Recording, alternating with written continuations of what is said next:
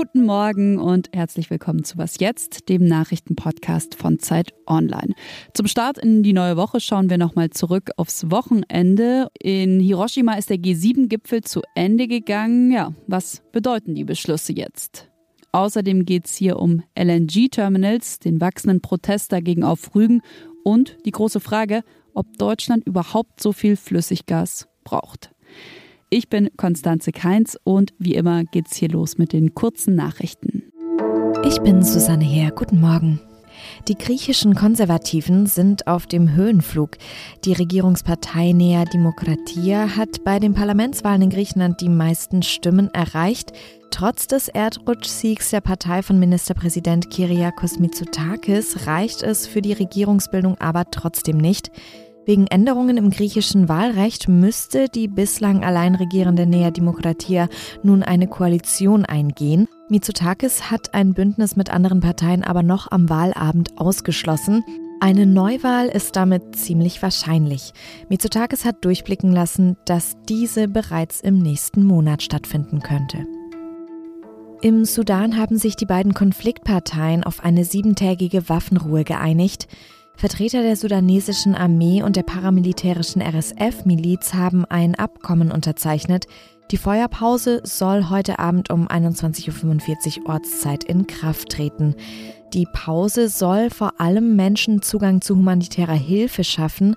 Es sollen Hilfsgüter verteilt werden und bewaffnete Kämpfer aus Krankenhäusern und wichtigen öffentlichen Einrichtungen abgezogen werden.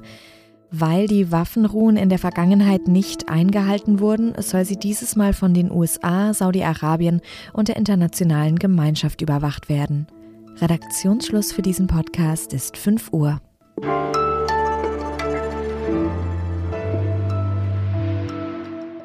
Drei Tage lang saßen die Staats- und Regierungschefs der G7-Staaten ja übers Wochenende in Hiroshima zusammen. Inhaltlich gab es zwei große Themen, kann man jetzt so abschließend, glaube ich, sagen. Den Krieg in der Ukraine und China. Rike Havertz, die internationale Korrespondentin von Zeit Online, war in Japan dabei und mit ihr will ich heute nochmal auf die Beschlüsse des Gipfels schauen und darauf, was sie eben für die kommenden Wochen, für die kommenden Monate so bedeuten. Und eine Vorwarnung schicke ich direkt vorweg. Im Hintergrund könnte es bei Rike relativ laut sein. Sie ist nämlich noch mit dem Kanzler unterwegs und gerade in einem Raum mit ziemlich vielen anderen Journalistinnen und Journalisten. Hallo Rike. Hallo Konstanze. Vom Gastgeberland, von Japan, hieß es abschließend, auf dem Gipfel hätten die sieben führenden demokratischen Industrieländer ihre unerschütterliche Solidarität mit der Ukraine demonstriert. Zelensky war ja auch geladen, er kam sogar kurzfristig persönlich. Und in der Abschlusserklärung steht jetzt, man wolle Russlands Kriegsmaschinerie aushungern. Worauf haben sich die G7 denn konkret geeinigt? Sie haben sich darauf geeinigt, dass Sie weitere Sanktionen erlassen wollen. Die sind nicht so ganz konkret, wie man sich das vielleicht wünschen würde. Das liegt aber vor allen Dingen daran, dass EU-Sanktionen immer der Zustimmung aller EU-Mitgliedsländer bedürfen. Und die sind natürlich jetzt nicht alle in Hiroshima anwesend gewesen. Aber es ist völlig klar geworden, die Sanktionen werden nicht enden. Und es geht vor allen Dingen darum, auch Ausnahmen, also Schlupflöcher zu schließen. Und damit soll sichergestellt werden, dass Russland eben auch nicht über Umwege dann doch noch an finanzielle Mittel gelangt. Ein zweites großes Thema auf dem Gipfel war ja, wie gesagt, China und die Frage, wie man umgehen will mit einem Land, das den russischen Angriffskrieg nicht verurteilt oder eben immer wieder mit der Eroberung von Taiwan droht. Wenn wir da wieder in die Abschlusserklärung schauen, dann steht da, unsere Politik soll China nicht schaden. Was heißt das? Das Entscheidende ist, was dort steht, dass sich alle G7-Staaten darauf einig, geeinigt haben, dass man eben nicht sich dekappeln möchte. Das ist mal das internationale Schlagwort, was genutzt wird. Also man möchte keine Entkopplung von China, sondern man möchte ein De-Risking. Also man möchte das Risiko minimieren. Und das Risiko sieht man vor allen Dingen darin, dass zu große wirtschaftliche Abhängigkeiten von China bestehen. Und deswegen sagen die G7, das möchten wir weniger. Wir möchten sicherstellen, dass wir uns diversifizieren. Das heißt, unsere unsere Lieferketten ausweiten, dass wir dadurch auch andere Länder befähigen, selbst zu Wohlstand zu kommen. Und das ist jetzt die Strategie, aber das ist natürlich etwas Langfristiges. Und gleichzeitig wurde aber auch betont, man äh, bestehe schon darauf, dass Menschenrechte eingehalten werden. Man werde China da auch verantwortlich machen, beziehungsweise eben da darauf achten, was da passiert. Also es werden schon auch Forderungen und Warnungen an China gestellt und unter anderem wird auch aufgerufen, dass China Druck auf Russland ausüben soll, sich äh, aus der Ukraine zurückzuziehen und diesen Krieg zu beenden. Würdest du sagen, G7 ist noch das Bündnis der Zukunft, so nach drei Tagen in Hiroshima? Ja, das ist ambivalent. Ich finde, dass äh, diese drei Tage tatsächlich Stärke und Schwäche zugleich dieses Bündnisses offengelegt haben. Sie haben ihre Stärke darin gezeigt, vor allen Dingen seit dem Krieg in der Ukraine, dass sie sehr konsequent demokratische Grundprinzipien verteidigen. Aber natürlich sind sie schon lange nicht mehr die stärksten sieben Industrienationen der Welt. Und das offenbart eben auch die Schwäche. Und deswegen ist es, glaube ich, nötig, dass sich die G7 reformiert, wenn sie denn noch weiter eine Zukunft haben wird. Sie haben jetzt in Hiroshima Partnerländer mit dazu eingeladen. Indien war dabei, Brasilien war dabei, andere Länder waren dabei. Das ist sicherlich ein Ansatz, aber klar ist für mich, die G7 so, wie sie momentan existiert, ist auf Dauer nicht zukunftsfähig. Von Japan ging es für dich und auch für Kanzler Scholz ja direkt weiter, und zwar nach Südkorea. Was wollte der Kanzler denn dort? Er wollte eigentlich vorsetzen, was in den G7-Beratungen in den vergangenen Tagen eben auch schon besprochen wurde.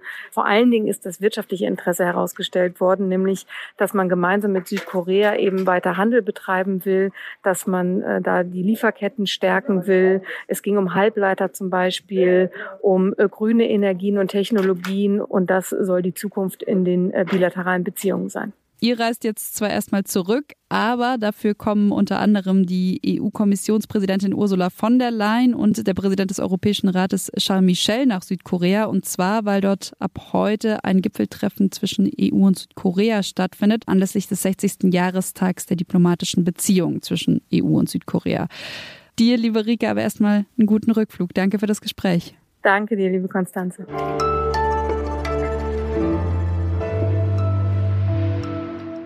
Und sonst so? Obwohl es so schön ist, habe ich mir nie darüber Gedanken gemacht, seit wann sich Menschen eigentlich schon küssen. Schon vor 4500 Jahren war Küssen eine verbreitete Geste der Zuneigung. Das haben Wissenschaftlerinnen und Wissenschaftler der Universität Kopenhagen und Oxford herausgefunden. Und zwar haben sie Inschriften auf Tontafeln aus Mesopotamien untersucht. Und sie haben dann noch ein Indiz gefunden, und zwar eine alte Lehmtafel aus der Region, die ein Paar beim Küssen zeigt.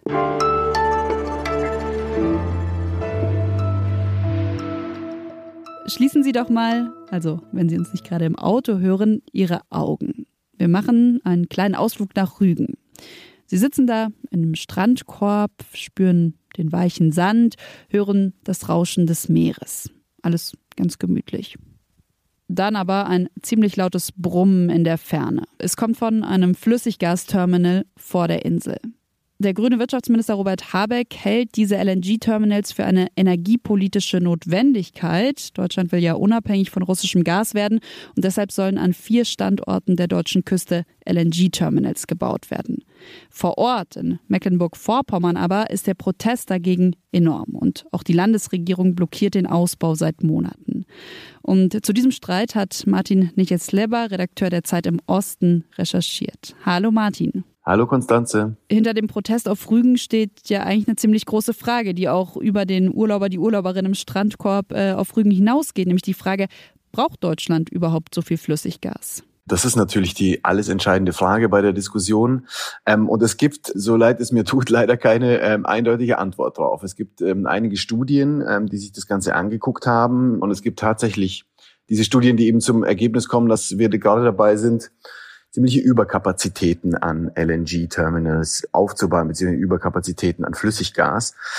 Da gibt es zum Beispiel die Studie des Energiewirtschaftlichen Instituts an der Uni Köln, die das für die Bundesregierung äh, hergestellt haben, diese Studie. Und die kommen zu dem Ergebnis, dass wenn wir das 1,5 Grad Ziel erreichen wollen und äh, so viele LNG-Terminals ausbauen wie geplant bis 2030, da könnten die nur zu 18 Prozent ausgelastet sein, um dann noch die Klimaziele erreichen zu können.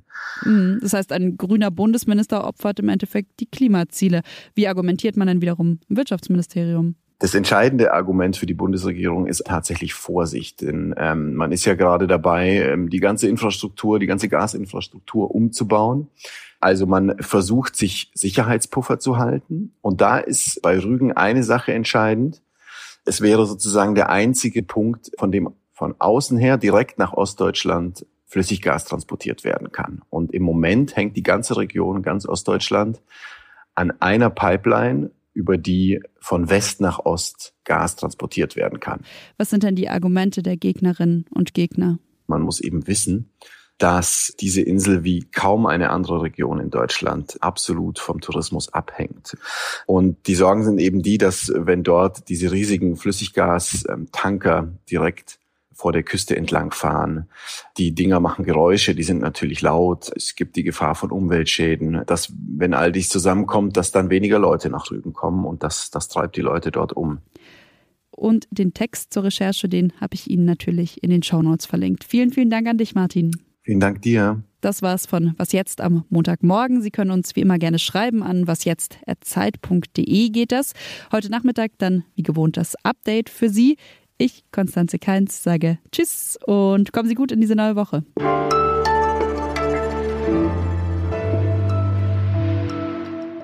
Ja, ich höre dich auch gut. Ich versuche nochmal in irgendeine Ecke zu gehen, nicht ganz so laut das ist. Du kannst dir nicht vorstellen, man ist hier in diesem Präsidentenpalast in Südkorea, ist man sehr sehr eingehegt. Man darf im Grunde nichts, man darf hier